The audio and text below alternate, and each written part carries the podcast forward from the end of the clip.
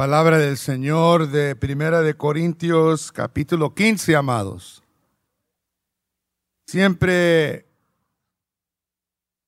que he predicado yo durante el domingo de resurrección, siempre he predicado de los evangelios.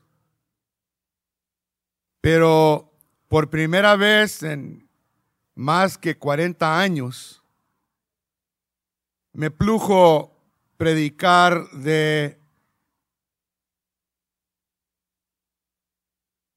Primera de Corintios y la narrativa del apóstol Pablo sobre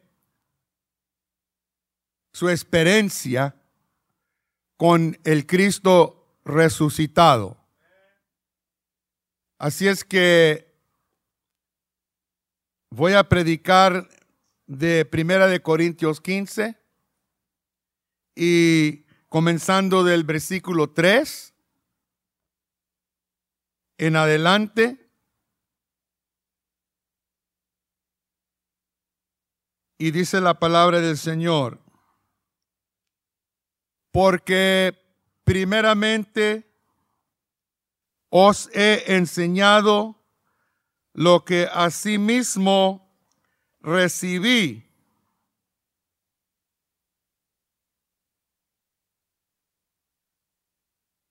Que Cristo murió por nuestros pecados, conforme a las escrituras.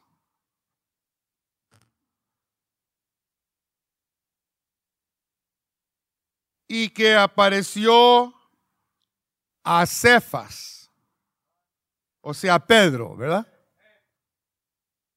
Y después a los doce.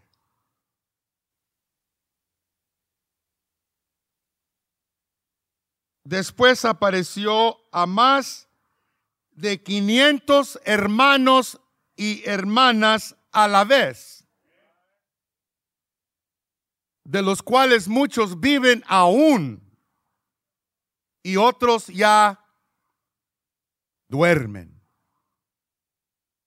Después apareció Jesucristo a Jacobo. Después a todos los apóstoles.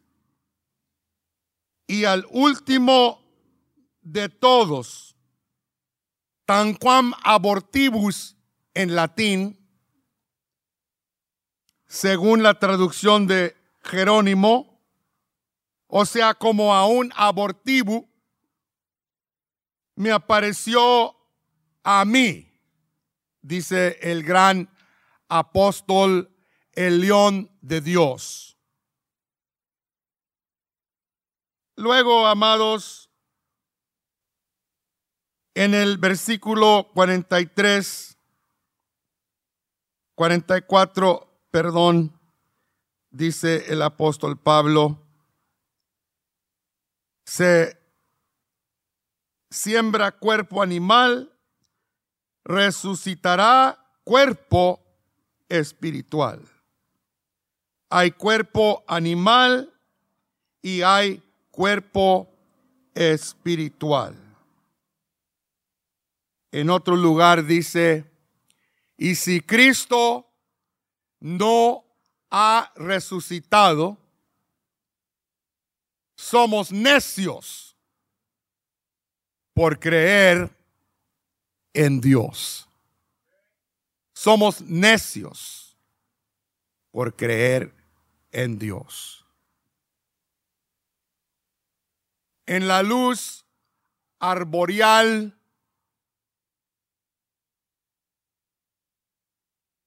de esa madrugada matutina en el jardín de Etzemaní aconteció el evento más estupendo, más abrumador en toda la historia humana. Cambió la historia y cambió el universo entero. La eternidad tocó al tiempo y la historia.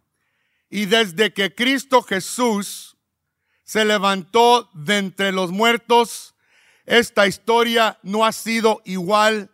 Ha cambiado la historia del hombre y el universo completo porque uno ya desafió a la muerte, desafió a Satanás, desafió el pecado, desafió la enfermedad, desafió la carne, desafió las leyes de física, desafió la naturaleza humana porque un hombre se levantó de los muertos.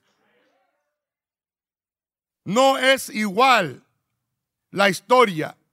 No somos iguales porque Cristo se levantó corporealmente, se levantó en el físico, no se levantó un espanto como dicen los testigos de Jehová, no se levantó una fantasma como la ópera de la fantasma, no se levantó un espíritu, amado, se levantó un hombre como tú y como yo, y ahora está sentado a la diestra de Dios Padre, rogando por ti y por mí, un hombre en el físico, corporeal. Lo vieron, lo tocaron, caminaron con él, anduvieron con él, platicaron con él, vivieron con él, por 40 días se apareció en distintos lugares, de distintas formas, a distintos testigos. Este hombre que por el poder del Santo Espíritu de Dios se levantó invicto de la tumba, triunfante sobre el diablo, el pecado, la carne y la muerte, que es nuestro enemigo final. Oh muerte, ¿dónde está tu aguijón? ¿Dónde está el temor del COVID? ¿Dónde está el temor del cáncer? ¿Dónde está el temor de guerra? ¿Dónde está el temor de problemas? ¿Dónde está el temor de adolescentes perdidos en la calle? Porque el Señor invicto removió el temor del corazón de los primeros apóstoles y ese temor lo ha libañado de nuestro corazón. Vivimos triunfantes felices, contentos, gozosos, que aunque caiga lo que caiga alrededor de la vida tuya, caiga lo que caiga, pero se ha levantado uno invicto de la tumba y viene otra vez. Viene otra vez. Viene otra vez. Viene otra vez.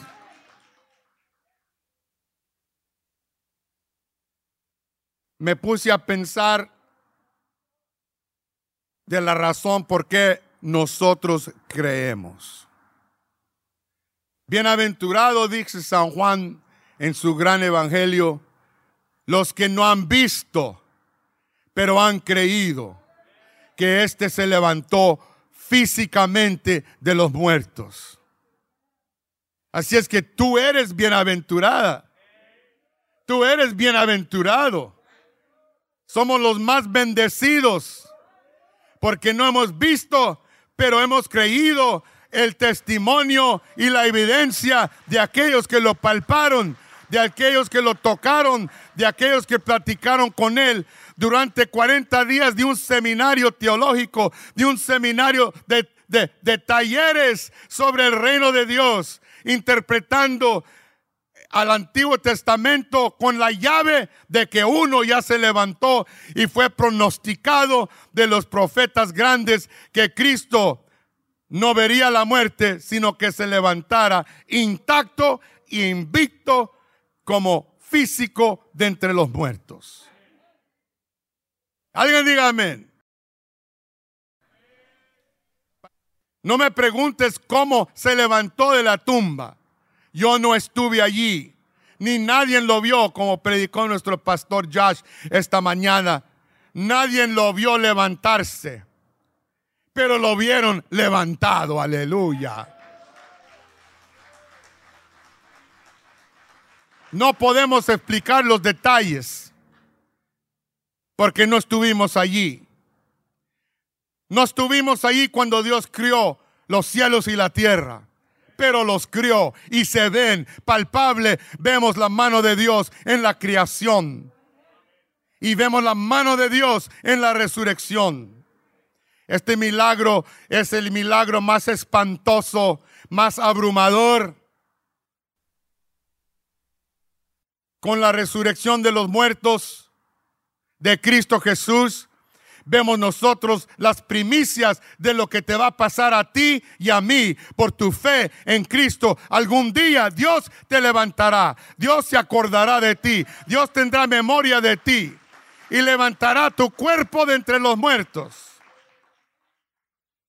Del cementerio de Green Hills, ahí donde yo tengo propiedad.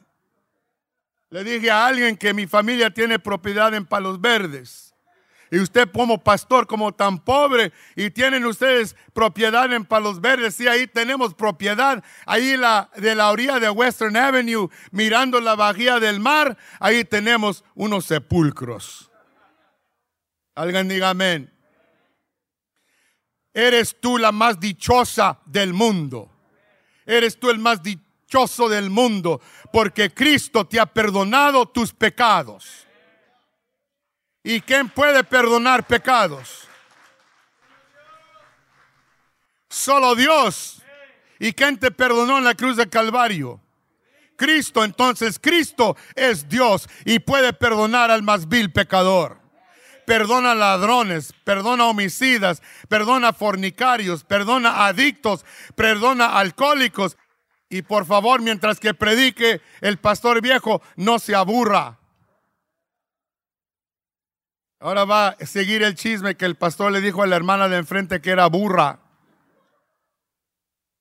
Dije que no se aburra, usted entiende. ¿Cómo se puede aburrir a alguien con esa preciosa historia milagrosa, potente, arrolladora del diablo mismo? ¿Cómo se puede aburrir alguien con esta historia tan gozosa y tan feliz? Que el dedo de Dios tocó la tumba fría y de esa tumba salió triunfante, no triunfal. La entrada a Jerusalén sobre el burrito, esa fue triunfal. Pero la salida de Cristo de la tumba, esa es triunfante sobre todo pecado, triunfante sobre toda cadena, triunfante sobre toda adicción y hábito que no se puede quebrar, triunfante sobre cada fracaso. Es misericordioso Jehová sobre el fracaso humano. Es misericordioso Dios con Pedro, que lo negó y cuántas veces lo hemos negado al Señor en nuestra vida deshonesta, en las mentiras, en nuestros fracasos, en la lucha en contra del pecado y la carne y el diablo. Hemos fracasado, pero de doy gracias a Dios que Cristo nos ha perdonado por ese fracaso y nos da otra oportunidad nos da por su misericordia otra oportunidad para arreglar cuentas con Él. Oh, le doy gracias que Él tiene más misericordia que nosotros, que los hombres. Le doy gracias a Dios por su perdón. ¿Cuántos le dan gracias porque son perdonados? Él no vino a condenar, Él no vino a juzgar, Él vino a amar al más vil pecador. Porque de tal manera amó Dios a este mundo. Porque de tal manera te amó Dios a ti en el fango de la inmundicia, del soquete de la curva, de ese callejón donde nosotros tambaleábamos borrachos. El Señor nos levantó del mudadar del pecado y nos dio una nueva vida victoriosa en su gran resurrección de entre los muertos. Escúcheme bien. La cruz no sirve para nada si no se levantó de los muertos. La cruz es una miserable pantalla de un mártir que murió por una causa. Si no se levantó Jesús invicto de la tumba, la, la cruz no sirve para nada. Somos necios, perdiendo el tiempo de llegar aquí, aquí a este servicio matutino y al servicio de la mañana hemos perdido el tiempo si no se levantó Él poderosamente de la resurrección de los muertos. La cruz no vale para nada. Es la muerte de cualquier mártir. ¿Me está escuchando? Escúcheme bien. Pero, pero, pero, Él murió en la muerte como pronosticado por los grandes profetas. Desde Moisés a Malaquías se profetizó que mi redentor vive y no dejará mi cuerpo en el Seol, sino que me levantará en el último día para ver la gloria del Rey del universo. En ese evento ultranatural se presentó de diferentes maneras a diferentes personas en diferentes momentos. Nadie lo vio igual llegado yo aquí esta mañana, no para predicarles sobre los detalles, porque nadie sabe los detalles. Solo necesitamos, amados, que alguien lo haya visto, que alguien lo haya tocado, que alguien había comido con él un filet fish, que alguien había comido con él un panal de miel, porque espíritus no comen Fantasmas no comen. Visiones no comen. La resurrección no fue visión de nadie. No fue revelación. No ande predicando usted que la resurrección fue revelación. No fue revelación. Pablo no, ve, no vio visión rumbo a Damasco. Cuando el fulgor radiante de la gloria de Cristo, lo tumbó de su caballo al suelo rumbo a Damasco. Al otro lado, amados, podemos ver que no fue visión, porque lo que vio él fue una explosión supranatural, una luz y un fulgor que le coció la esclara de sus ojos.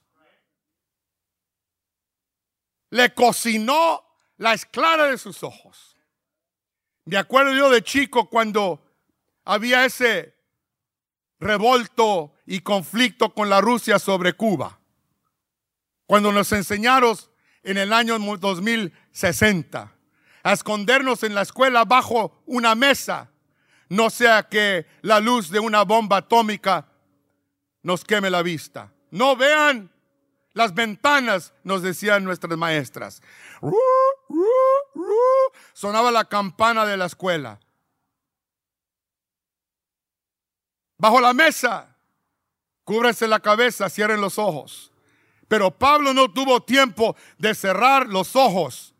Cuando la gloria chequina, el poder nuclear y atómico de la, de, de la vista de Cristo, le quemó la clara de los ojos, azotó al suelo y dice que le cayeron escamas de los ojos, ampollados después de tres días, le cayeron las escalas de los ojos físicamente, porque la gloria de Cristo no la pudo sostener.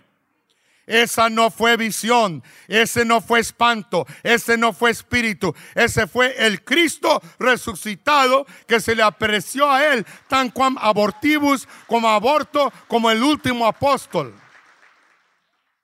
Y por eso escribe Pablo estas palabras.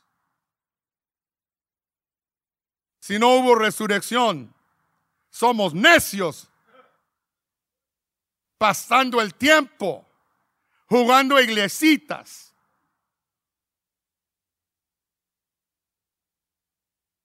Observando tradiciones, religiosidad misma, que muchos todavía juegan. No sé si tú estás jugando a la religión en esta mañana.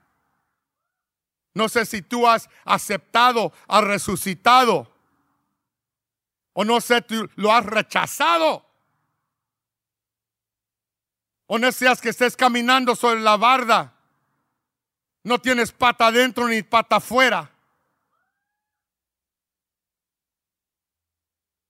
Ni está caliente tu agua ni fría. No te has decidido completamente de aceptarlo. Quizá alguien te arrastró aquí a la iglesia esta mañana por culpas. Quizá estás tratando de pantallar que eres religioso para complacerle a alguien. Ese es el momento de decisión. Se le apareció a María Magdalena y no lo reconoció. Eres hortaleño en la vislumbre de la madrugada, en las tinieblas del amanecer no le reconoció por la casa, por la cara arrollada, golpeada, moreteada, bofeteada. Cristo cuando se levantó, no se levantó como el arte cosmética de las pinturas de Cristo. Estilizado, con barbita preciosa, con sus cortaditas bien, eh, bien, bien pintadas, con la cruz bien acomodada, con la corona bien acomodadita, una gota preciosa como rubí. No, amados, lo bofetearon, lo golpearon. A tu Señor. Lo moretearon a tu Salvador. Lo escupieron por tus pecados y los míos. Lo patalearon. Lo chicotearon más que dos mil veces. Su carne viva, supurando. Y así lo vio ella. Y por eso ella no lo reconoció. Al agnóstico se le apareció por una pared transparente.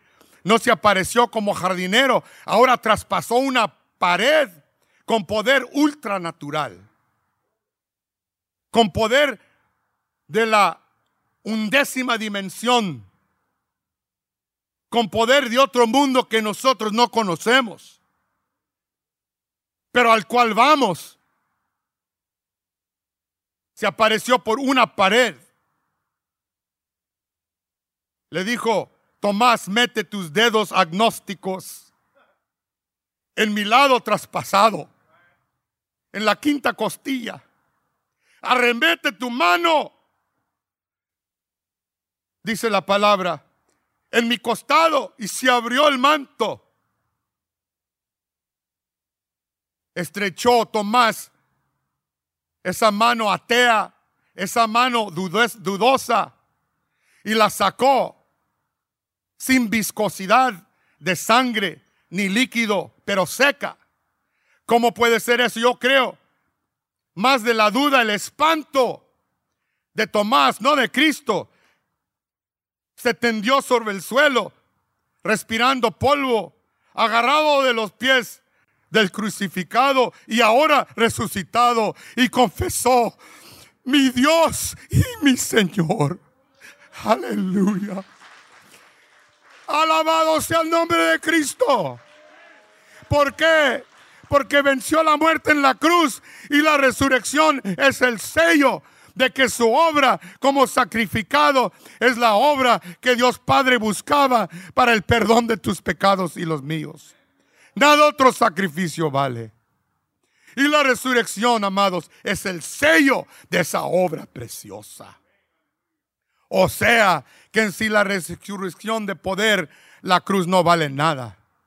Pero oh, le doy gracias a Dios que esa mañana se levantó triunfante, asustó a la escolta romana. Salieron como conejos y liebres cuando comenzó él a sacudir la tumba bajo el poder del Espíritu Santo. Cuando comenzó él, me imagino yo, cuando resturnó por primera vez en tres días. Oyeron los guardias el restornudo del carpintero de Nazaret. Aleluya. Oh, quisiera yo haber estado ahí. Pero aunque no estuve allí, siento las misericordias de resucitado en mi corazón y rebosa con el mismo gozo de Magdalena cuando se agarró de los pies de resucitado y digo, ahora no te suelto. Como Jacob se agarró del ángel, no te suelto hasta que me bendigas. Alabado. Pueblo latino no se quede quieto. Misión de Benecer no se quede quieta. Servimos a un Dios viviente, a un Cristo resucitado, palpable, visible, poderoso. Y que, mire, se apareció por 40 días. Ay, qué susto de estos conejos desalentados, deprimidos, desanimados, aterrados, tristes, asolados. Qué tragedia de depresión habían sentido al pie de la cruz las mujeres porque los varones corrieron. Dios bendiga a las mujeres valientes que arrastran sus esposos a la casa de Dios. Dije, si no, si no paras de esto, te dejo. No me dejes, pues ven a la iglesia. Y si usted es Señor ese, ahora tiene la oportunidad para arreglar sus cuentas con el resucitado. Porque no se trata de esto. ¿Qué piensas tú de Cristo? No se trata de que tú piensas de Cristo, se trata que piensa Cristo de ti.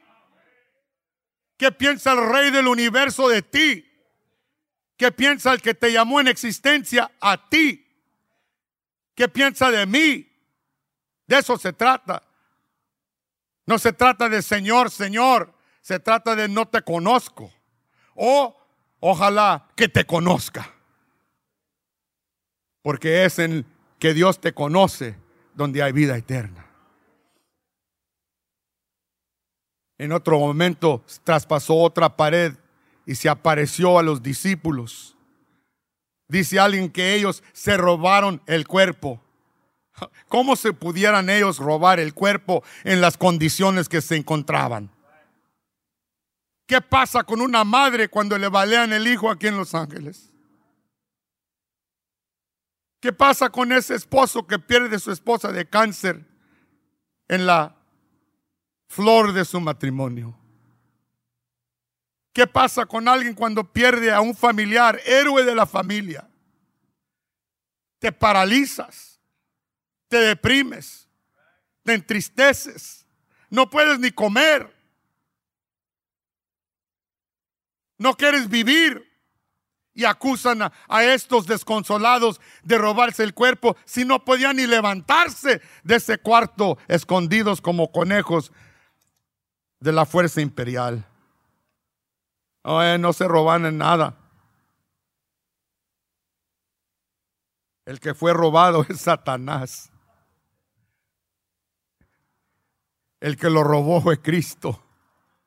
Le quitó las llaves del infierno le quitó las llaves del pecado, lo atropelló con un 18-wheeler, lo dejó desgarrado, gimiendo.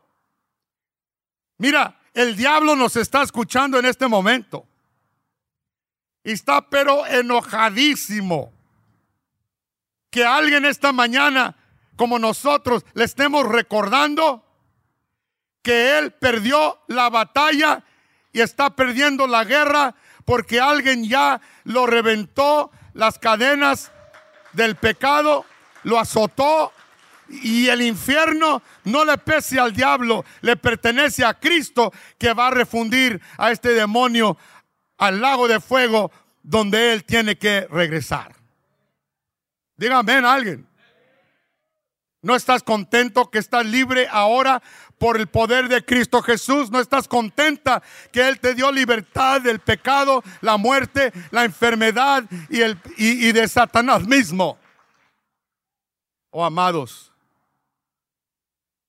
le doy gracias a Dios porque Cristo murió por mí en la cruz del Calvario. ¿Cuántos están contentos que Él murió allí?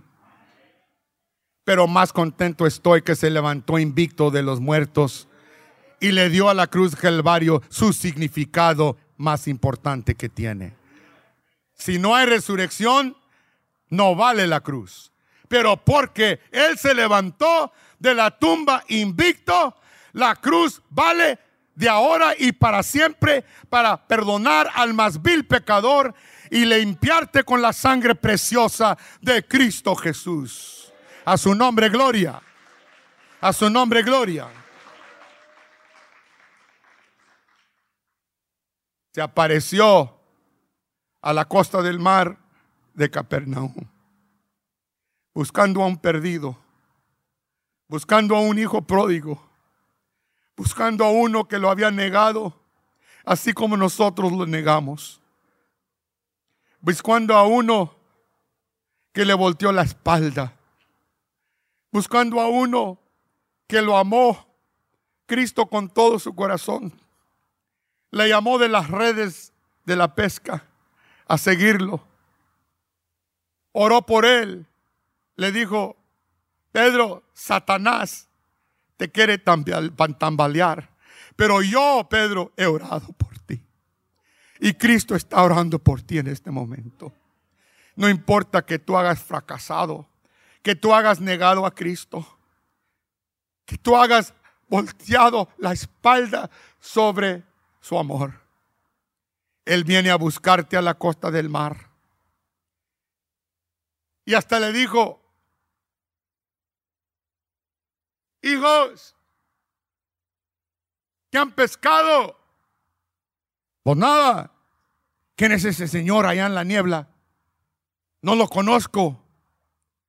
Hijos, metan la red al otro lado. La dejaron caer, amados. Chicoteaban los peces en la red, ni podían sacarla de la muchedumbre de los peces. 152 corvinas enormes. No se podían arrastrar. ¿Tienen hambre? Sí. Vengan a comer. ¿Cuántos ahora tienen hambre? Y Cristo te dice, ven a comer. Dice Pedro, desnudo, amados, en sus calzones Dijo, es el Señor.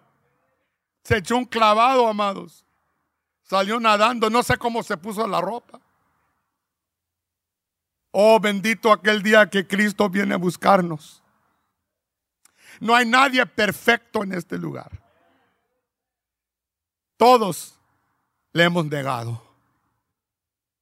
Pero a todos nos ha perdonado y viene a buscarnos en las nieblas de la costa de nuestro mar, trabajar. Y en esa misma costa te llama, hija, ¿qué has pescado allá en esa vida? Hijo, ¿qué has pescado allá en las calles? ¿Qué has pescado allá en la perdición? Dolores de cabeza, cárcel, enfermedad, acusaciones, sospechas, celos. Pero ven, tengo pan para ti que el mundo no te puede dar. Tengo bebida de agua que fluye para siempre. Ven y come, dice Cristo. Echa la red al otro lado. Oh amados, se apareció de diferentes maneras a dos forrasteros tristes y desconsolados, saliendo barba abajo de Jerusalén, desconsolados de la muerte de su líder político, destruidos por adentro. que se les va arrimando un forastero solitario, con capa escondiendo su cara, y les dice, ¿de qué están hablando? Que no es oído, hombre. ¿Qué?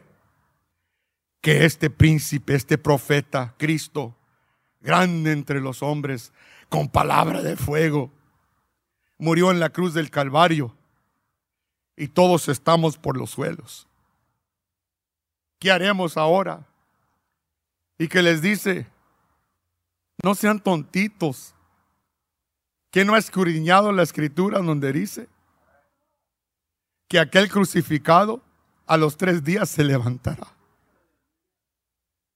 Que no saben que Él ha llegado para limpiar sus pecados. Y mientras que hablaba, dice que les encendió el corazón una vez más. Les encendió, amados, con ascuas de gozo. Y comenzó su corazón a temblar una vez más. De ese arroyo de fuente de agua viva comenzó a rebotar una vez más. Y dicen, órale, dice, ¿por qué no te quedas con nosotros esta, noche? Ya se hace tarde. Y el de Aldrede dijo, ok, les dice. Y cuando se quedó con ellos y pagaron por su comida, dicen que se arrolló, las mangas, agarró el pan, vieron sus heridas. Y cuando abrieron los ojos, se desapareció. Así tú, en lo más desconsolado de nuestra vida, de tu vida tuya, Andas perdida o perdido tú en los bosques de la vida. Quiero que sepas que el Espíritu Santo, el Paráclito, el Consolador, se está arrimando ahí junto a ti. Y te está diciendo, ¿qué piensas? Yo estoy contigo. Yo soy tu refugio. Yo soy tu escudo. Yo soy el cuerno de tu salvación. Yo soy tu castillo mismo. Yo soy la roca de tu salvación. Confía en mí, te dice Cristo, el resucitado, ahora esta mañana. Y porque a cada uno que se le apareció, María Magdalena, ¿qué le dijo? Mi Señor. No le dijo maestro, le dijo mi Señor. Tomás, ¿qué le dijo, amados? mi Dios y mi Señor. Se lo levantó un poco más. ¿Y qué dijo Pedro cuando le vio a la costa del mar? Es el Señor. ¿Y qué dijeron las mujeres? Se ha levantado el Señor. O sea que cada uno de ellos vio el cuerpo palpable, físico, pero Dios mismo en la humanidad humana, redimiendo el cuerpo con su gran poder. Y así te puede redimir a ti en esta mañana. Si es Señor, escúcheme bien, si es Señor, si es el rey del cosmos, si es el príncipe de este universo, en el cual su resurrección ha dicho es el fin del universo como lo conocemos. Su resurrección es la muerte de la humanidad hasta la fecha. Ya no somos la humanidad misma. La humanidad y el universo ha cambiado. Las leyes de física han sido revolcadas porque ahora Él es el principio de un universo nuevo, de una humanidad nueva que comienza con fe en Cristo, el Rey triunfante de la gloria.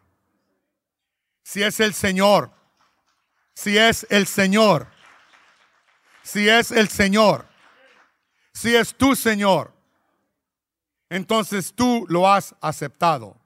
Pero si no lo has aceptado al resucitado, quien tiene autoridad sobre tu vida, Porque cuando uno es Señor, hay un esclavo.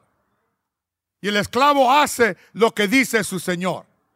Pero si tú no haces lo que dice Cristo, no es tu Señor. Así es que mire, mire, ahora es tiempo de decisión. O es tu Señor, o lo aceptas o lo rechazas. Ese es el asunto, esa es la cuestión que Cristo te pone a ti. ¿Lo aceptas o lo rechazas? Póngase de pie. Por favor. ¿Lo aceptas o lo rechazas? Quiero que mientras que se oiga ese precioso himno al fondo, quiero que pienses tú de lo que es Cristo el resucitado para ti.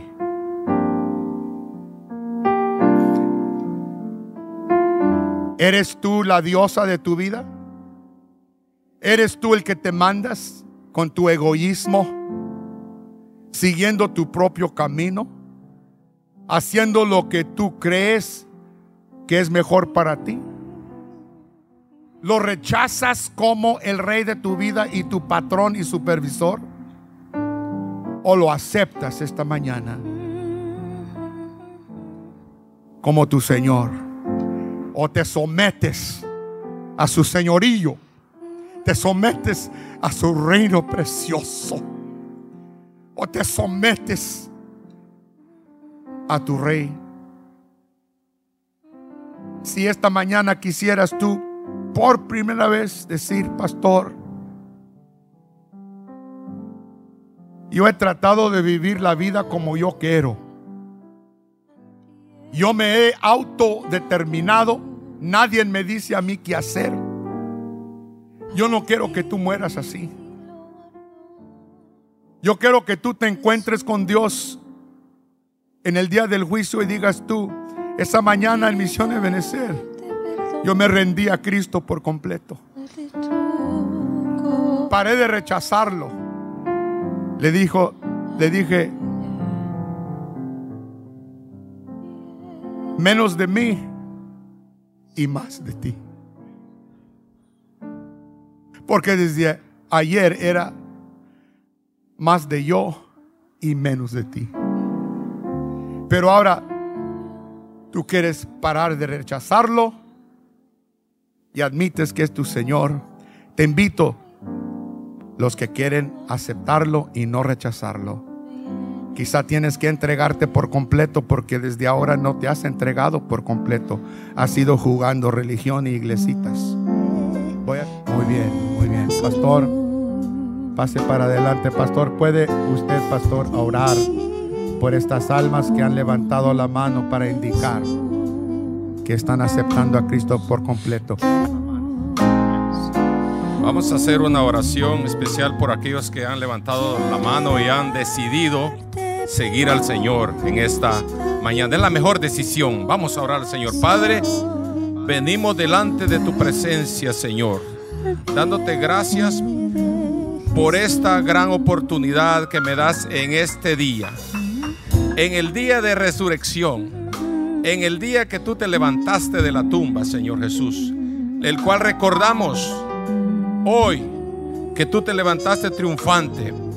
Padre, Dame la fuerza que necesito para seguir adelante. Cámbiame, transfórmame, lléname con tu Espíritu Santo y que yo pueda seguirte, Señor, cada día. Y que vaya cada vez, Señor, creciendo en tus pasos, Señor, porque tú eres nuestro modelo. Eres el perfecto que murió en la cruz del Calvario. Y ahora yo me apego a ti, me agarro de ti Dile esas palabras, me agarro de ti, Señor, en esta porque eres el único que da vida y vida en abundancia. Gracias te doy esta mañana, Señor, por haberme salvado, por haberme escuchado, por haberme tomado en cuenta, aun cuando soy pecador. Tú me has levantado. Te doy gracias en esta mañana en el nombre maravilloso de Jesús. Amén. Amén. Gloria.